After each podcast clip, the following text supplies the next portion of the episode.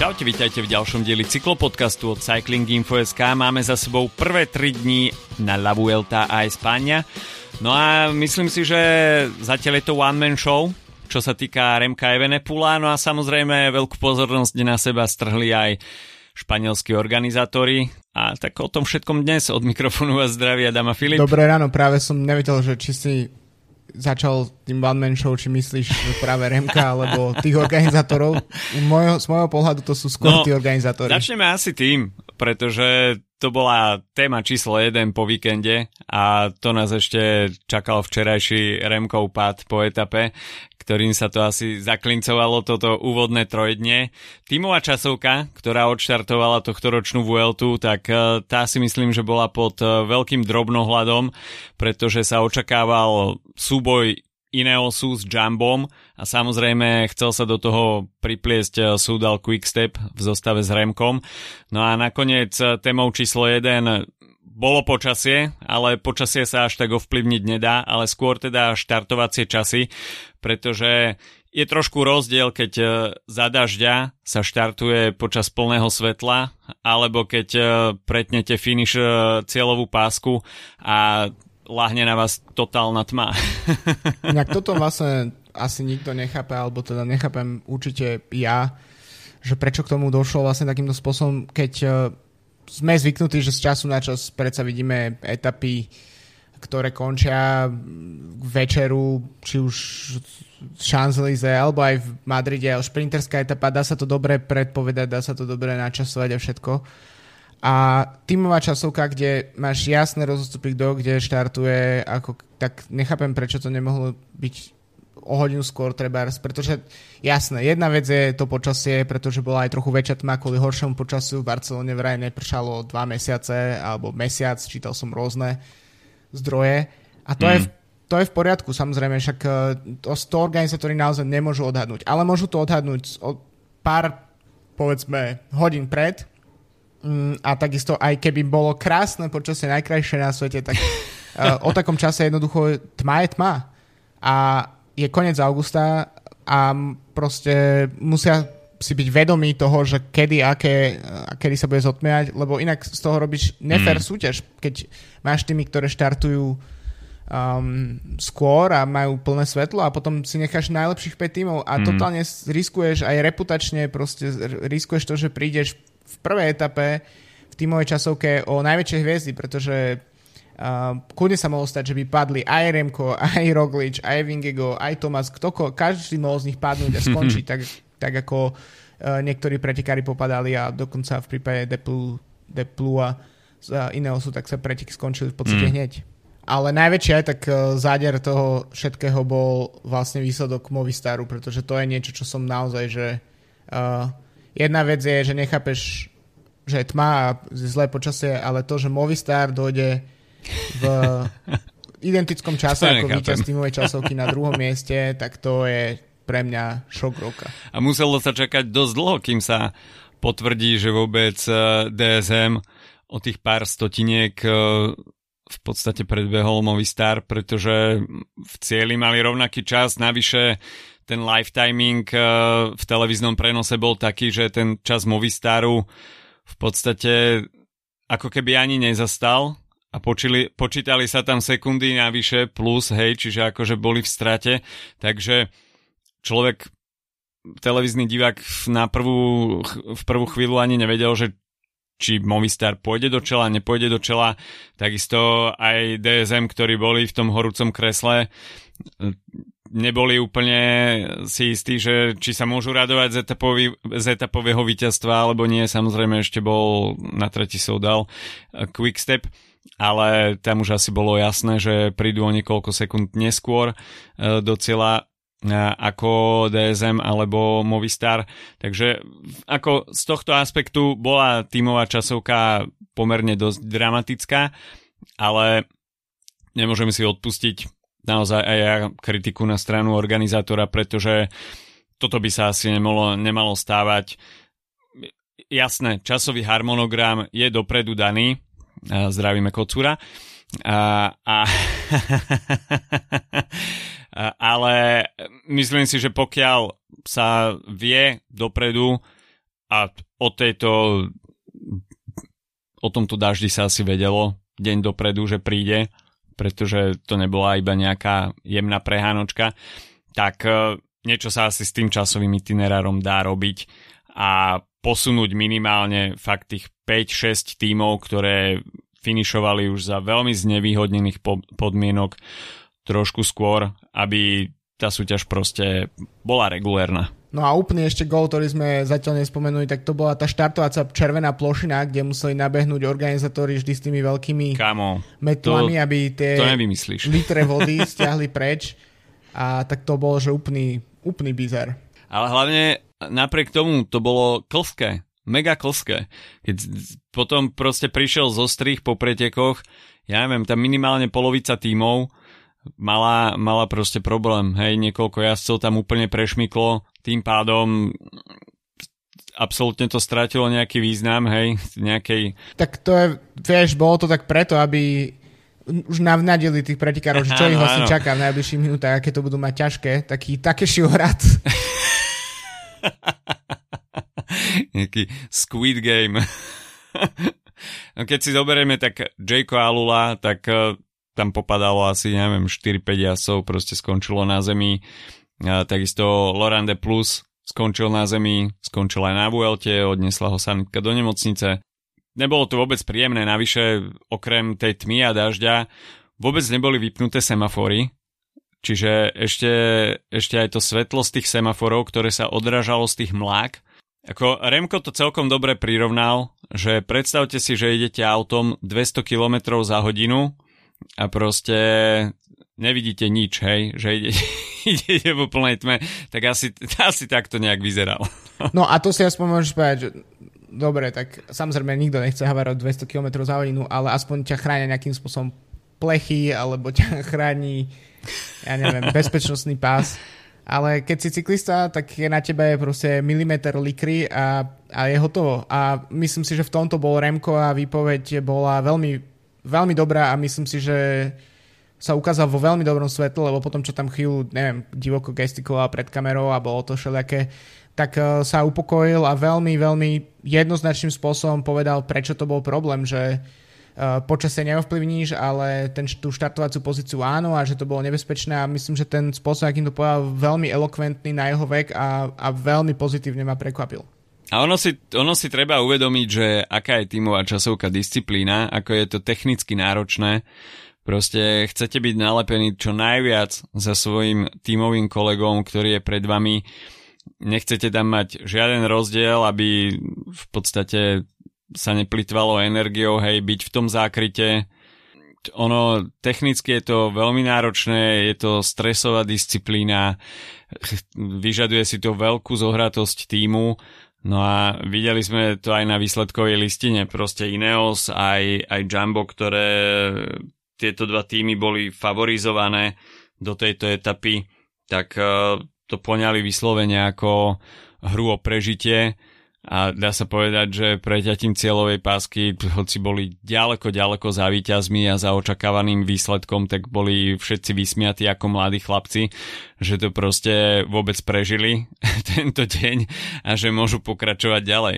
No a to je ďalší proste fail organizátorov z mojej strany, lebo už teraz, uh, OK, vezmeme si fiktívnu situáciu, že uh, to bude medzi Remkom a uh, Vingegaardom v Madride 30 sekúnd. A tých 30 sekúnd v podstate získal teraz Quickstep tým, že išiel povedzme, že väčšiu hranu a išlo to naozaj, že proste trochu, trochu riskantnejšie, zatiaľ čo Jumbo a Ineos a tieto týmy sa rozhodli ísť uh, uh, jednoducho ne, nie za cenu strat. To znamená, že Jumbo si ako vyhodnotili, že dobre, radšej stratíme, ale neprídeme o svojich najlepších jazdcov a neprídeme o svoju šancu vyhrať Vueltu, ale už teraz v podstate kvôli tomu, že Remko takto nešachoval a neuvažoval, tak už teraz má pomerne pohodlný náskok, ktorý len teraz s tými ďalším výsledkom v etape číslo 3 ešte len podporil. Veľmi často sa kritizujú talianské organizátori, že či už Giro alebo aj talianské jednorazovky trošku pokrývkávajú po organizačnej stránke.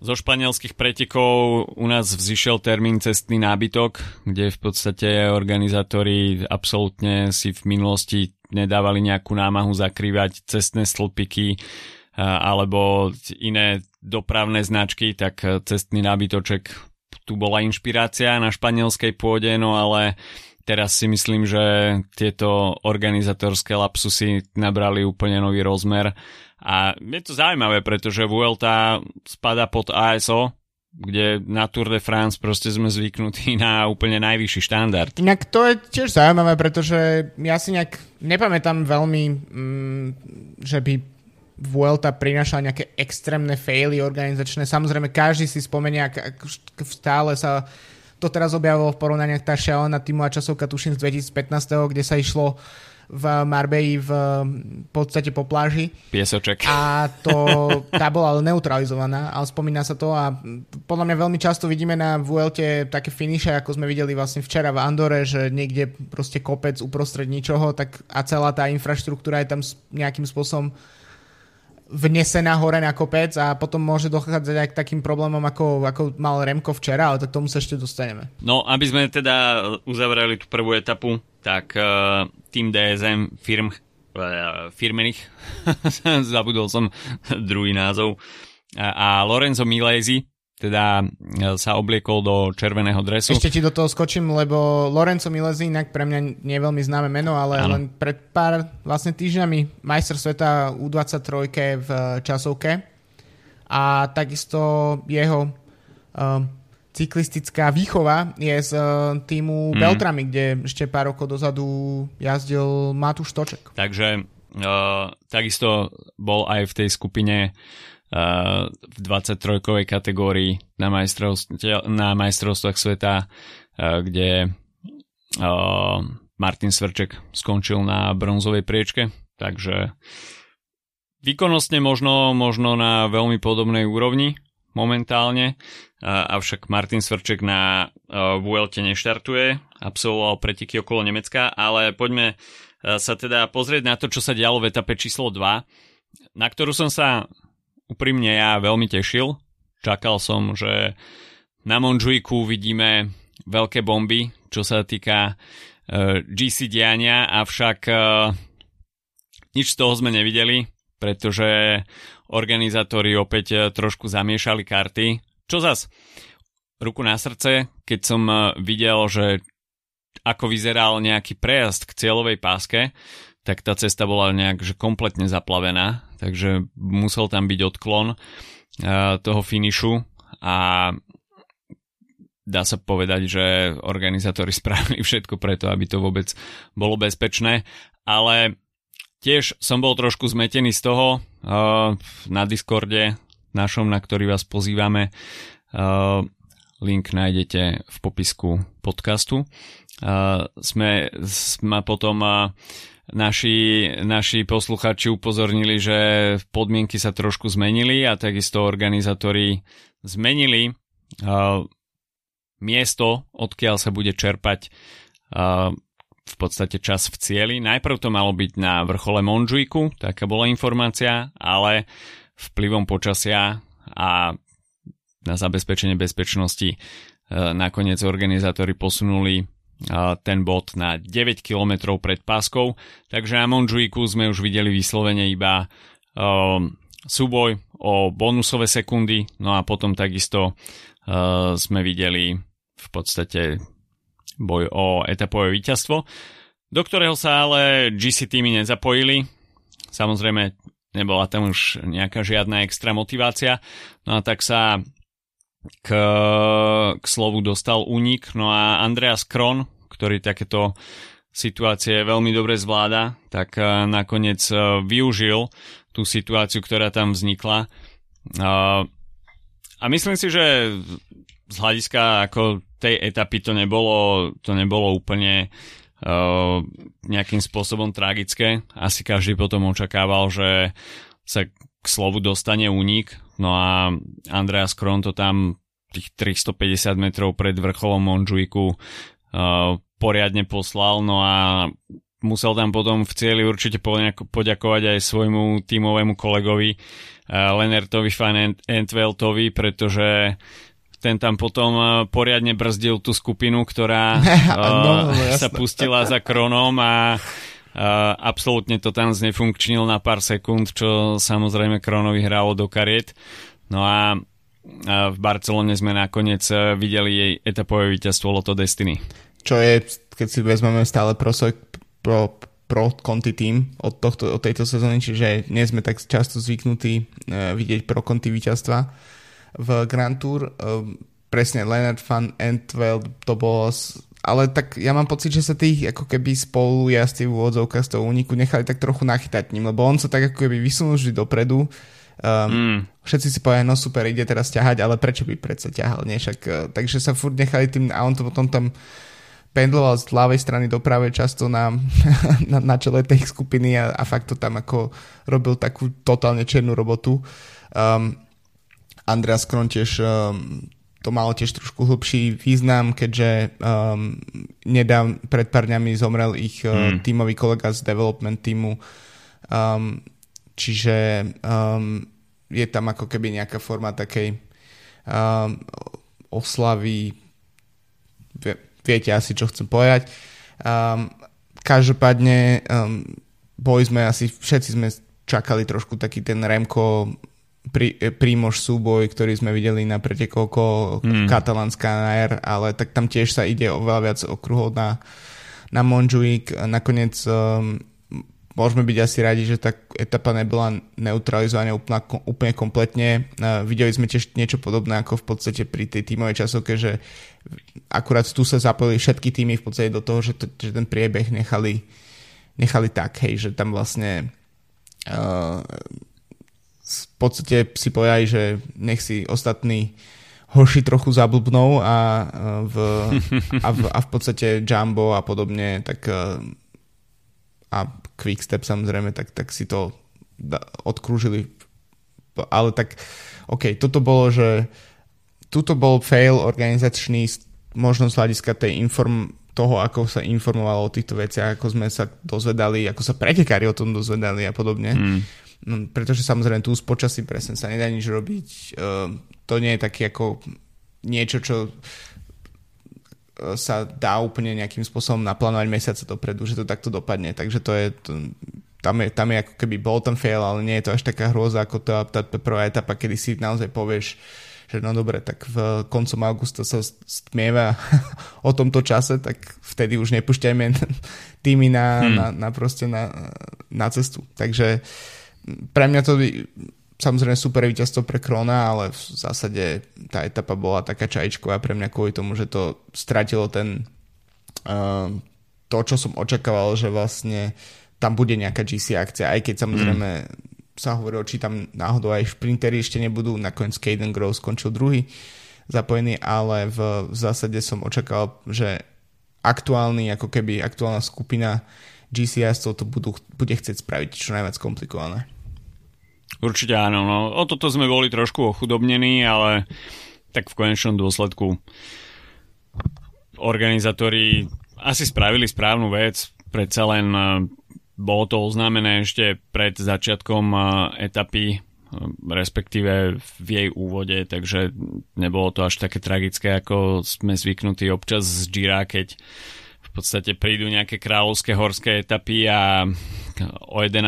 o 12. sa ešte nevie, že či bude Čima kopy zrušená alebo nie a potom to komplikuje transport vôbec tímov.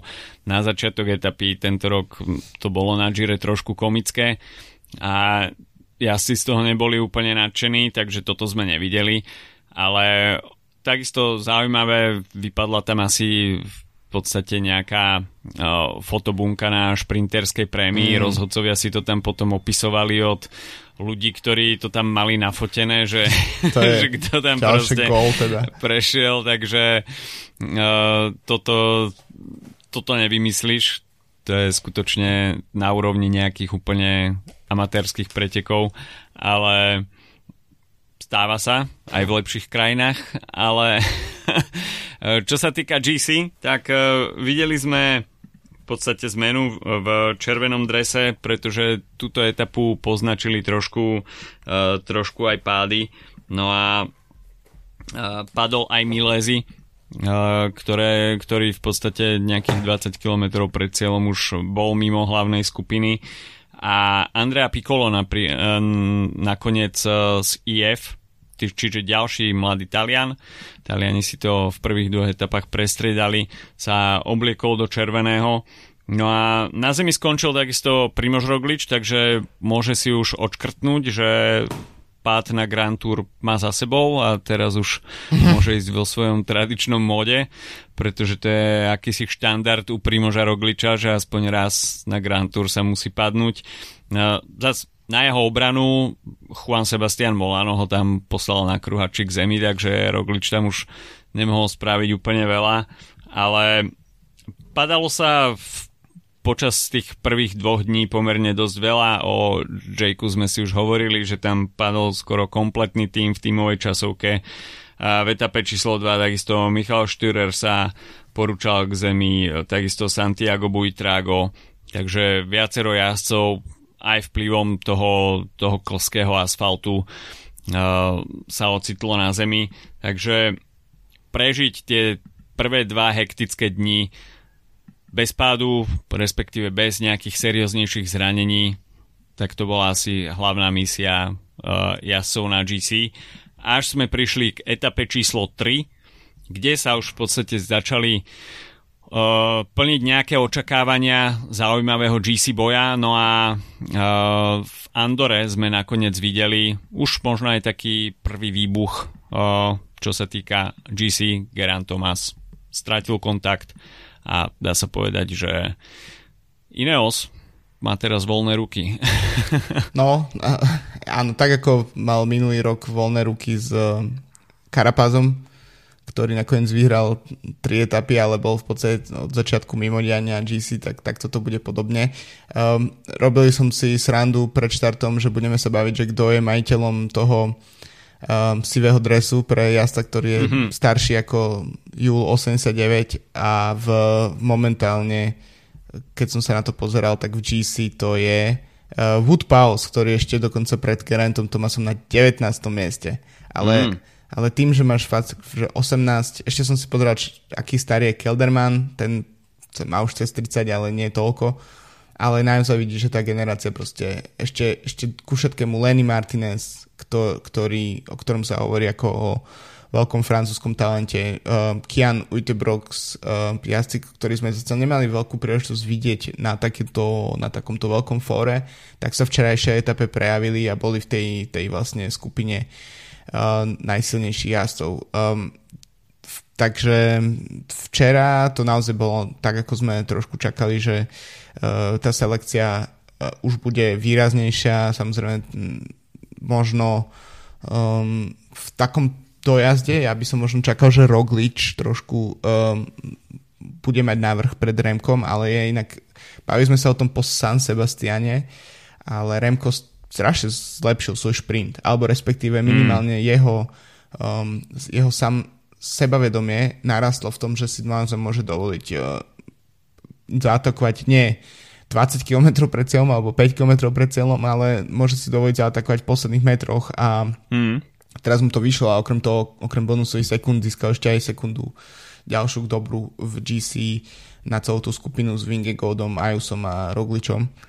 Takže naozaj ten, tá explozivita Remka v tomto prípade ako keby všetky tie frustrácie, ktoré sa v ňom ktoré v ňom narastli prvé dva dní, tak, tak prešli do toho etapového finišu.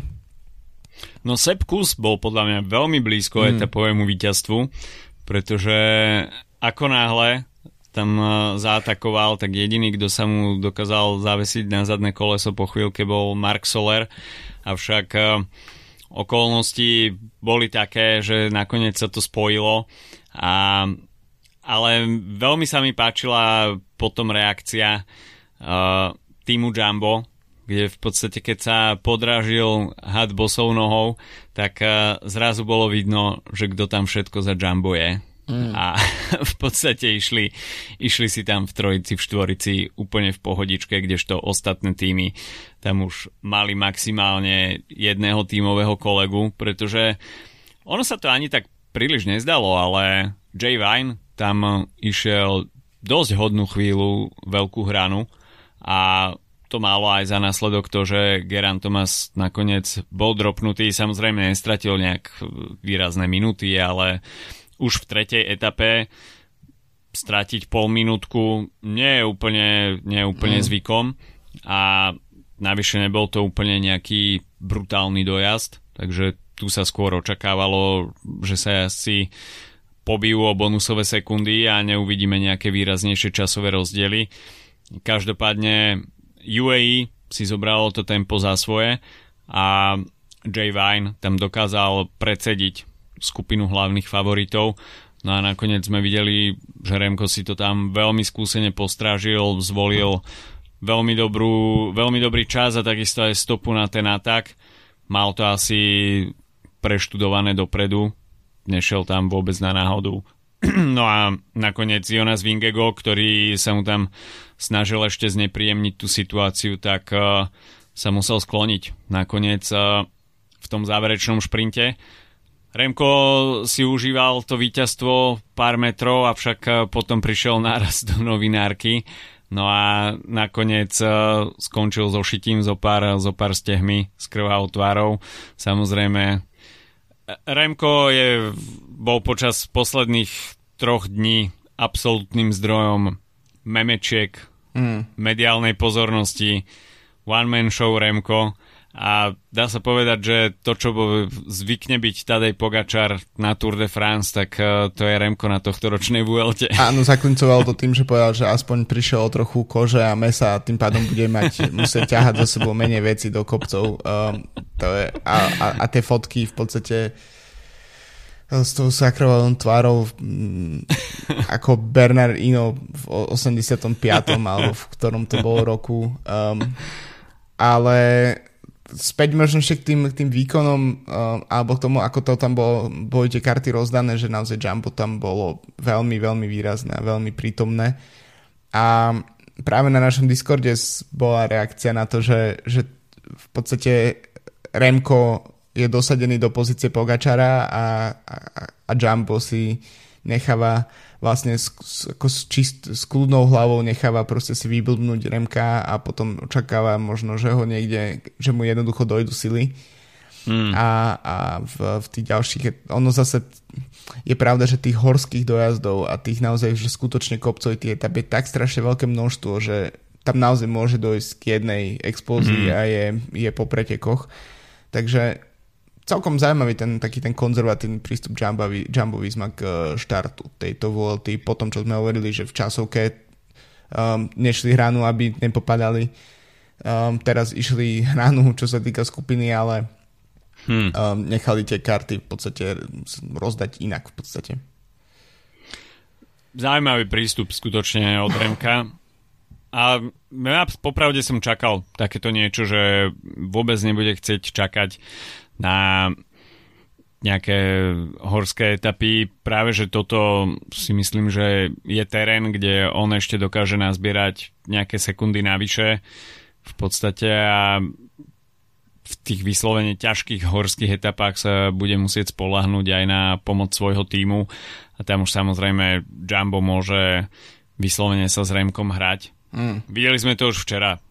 v podstate prišiel tam atak a Jumbo bez problémov zareagovalo v trojici. Roglič sa nakoniec do toho záverečného šprintu nedostal, bol tam dosť ďaleko, ako náhle uh, sa Remko pustil do toho šprintu, tak Roglič tam bol na nejakej desiatej pozícii až, čo ma dosť prekvapilo.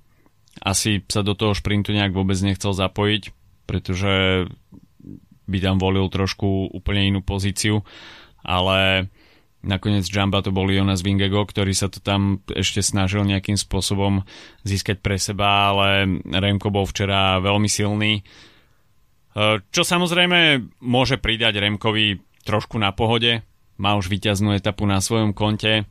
Keď si zoberieme tú tímovú časovku, tak e, Quickstep tam stratil 6 sekúnd, mm. takže pokiaľ by tie podmienky boli lepšie, tak možno by brali etapu už e, v prvom dni trošku možno nepríjemnejšie, že Remko berie takisto aj červený dres, čo samozrejme minimálne počas dnešného dňa bude znamená pre Quickstep trošku viacej povinností, čo hneď štvrtý deň nie je asi úplne ideálne uh, mať červený dres a ťahať pelotón, ale myslím si, že možno už aj počas dnešného dňa uh, to Quickstep pustí a rád sa červeného dresu zbavia, pretože na túto prácu ešte budú mať celkom dosť času. A inak presne myslím si, že najbližšie dve etapy, ktoré majú totálne, že skoro až identický profil, um, tak si myslím, že um, budú tomu um, nahrávať, aby, aby sa taký, bol takýto vývoj. A tak sa môžeme dostať k našej súťaži, predtým ako si povieme, že čo sa bude diať najbližšie uh, s našim partnerom priažarňou Kofeín.sk.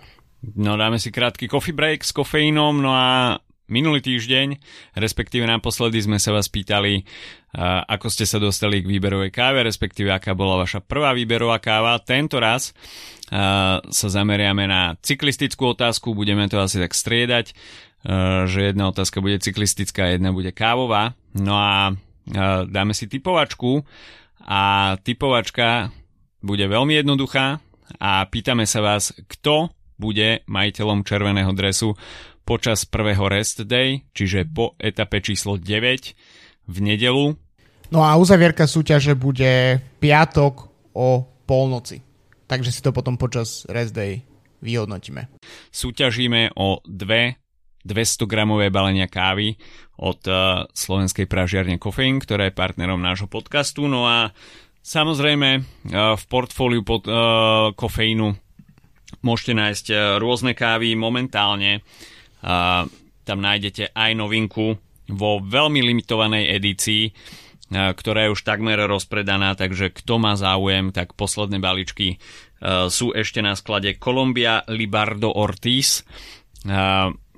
Veľmi limitovaná káva, tak sa mi zdá, že do kofeínu prišlo iba nejakých 80 kg tejto kávy, ktorá sa šmahom ruky uh, rozpredala, ale posledné, posledné balíčky sú ešte, uh, ešte k dispozícii. No a samozrejme dávam uh, do pozornosti Honduras Jeruzalem Geisha, ktorú si máte možnosť zabezpečiť uh, či, už, či už v naturálnej verzii, uh, washed verzii alebo aj Black Honey.